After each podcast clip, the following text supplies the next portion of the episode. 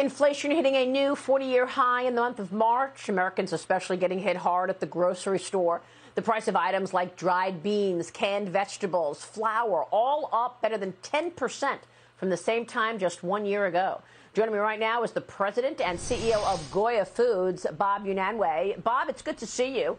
Thanks very much for being here. Assess the situation. How do you see inflation today? Uh, good to see you, Maria. We are on the precipice of a global food crisis. God created humanity. Humanity has created every way to destroy itself from nuclear, biological, chemical. But now we've waged a war. We've weaponized food. In the Ukraine, between the Ukraine and Russia, they represent 50% of the world's production of fertilizer, 30% wheat, 20% corn, two and a half million acres of sunflowers, other uh, food and, and minerals. They also have sand for fracking, sand for glass. And, you know, they, they have, what Russia's doing with their land bridge, they're also cutting off the Ukraine to the sea. They've taken Mariupol pretty much. Odessa is left. If they cut off Odessa, then they basically landlock the Ukraine and they can't export. They can't either plant. Uh, right now, we're in the planting season in southeast Ukraine where all these products are grown. They've attacked irrigation systems, they've attacked uh, train systems, and they've sent millions of women and children into exile. But let me say that we have provoked, in a way, this war by showing an incredible uh, weakness around the globe and lack of resolve to protect the women, children, and the innocent. It started in wow. Afghanistan when when we left women and children behind. Usually, women and children go first. We left them behind, and now they've sent yeah. millions of women into exile. If the United States, the greatest country on earth, doesn't stand up for the defenseless, who will? We will lose this country yeah. unless we love and build versus hate and destroy. This, we've given the green light around the world for people to abuse. Right and exploit women and children. We've given that green light by showing well, our weakness. Well, Bob, I, I, understand everything that you're saying, and the Afghanistan debacle really triggered so many bad outcomes uh, from uh, uh you know across from our adversaries across the world. But what I'm really trying to understand is what's going on with the price of food. We're looking at double-digit increases in terms of the price. You are bringing into this conversation a much bigger issue and a potential food shortage crisis. Are you talking about a food shortage crisis where Americans are not going to have access to food, never mind paying up in the double digits for the price of food? America will say, let them eat cake because we have abundance. We're the biggest consumers in the world. The countries that will suffer are the innocent ones in Africa and around the globe. We are the biggest consumers of drugs, of trafficking, of, of everything. We're gluttonous. We're going to have to tighten our belt and consume less. We've gone from oil independence to oil dependence. We've given up that position to, bu- to have yeah. our oil at cost and to buy it retail and then ship it.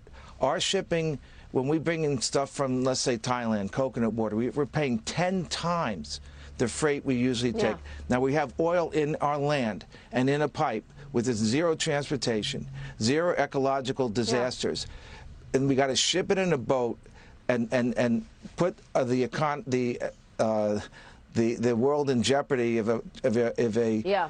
If a ship is bombed or if it goes aground or, or whatever. So we've gone from right. oil independence to be dependence. We're dependent now on everybody yeah. else. We're the greatest nation on well, earth. We've been as, dependent yeah, on nobody. As opposed, well, we've given that as up. Opposed we've given to, that up. Yeah, as opposed to having the product in a pipeline under the sea. I, I understand the, the analogy and the comparison that you're making, Bob. Let me get let me get your take on this because I, I get what you're but saying. The cost it is of that, very Maria. very frightening notion. The cost. What are you seeing in terms of the cost? And do you think that things are going to get worse. So you're sitting there at Goya. The, you are have a front row seat. Do you think these prices go even higher later on this year? Let's start there.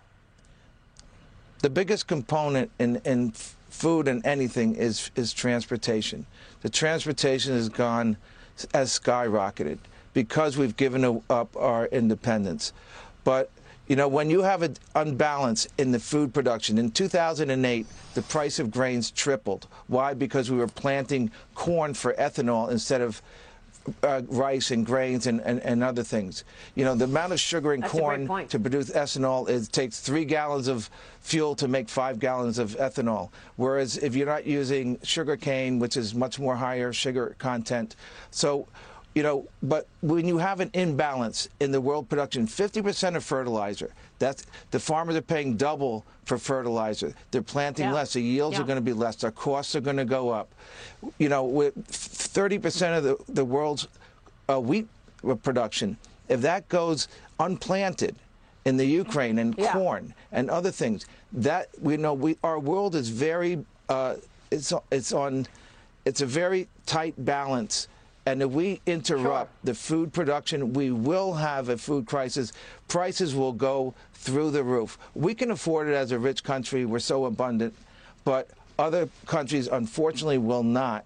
And we will be the last ones affected. But like Marie Antoinette said, let them eat cake.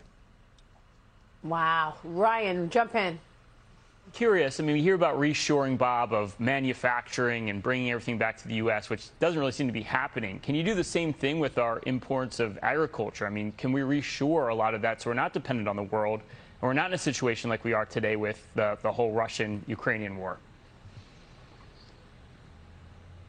I'm sorry, I didn't, I didn't quite get the question. I'm sorry. Well, can we start to bring some of those imports back to the U.S., where we actually do more planting here and we're not dependent on the rest of the world for our agriculture needs?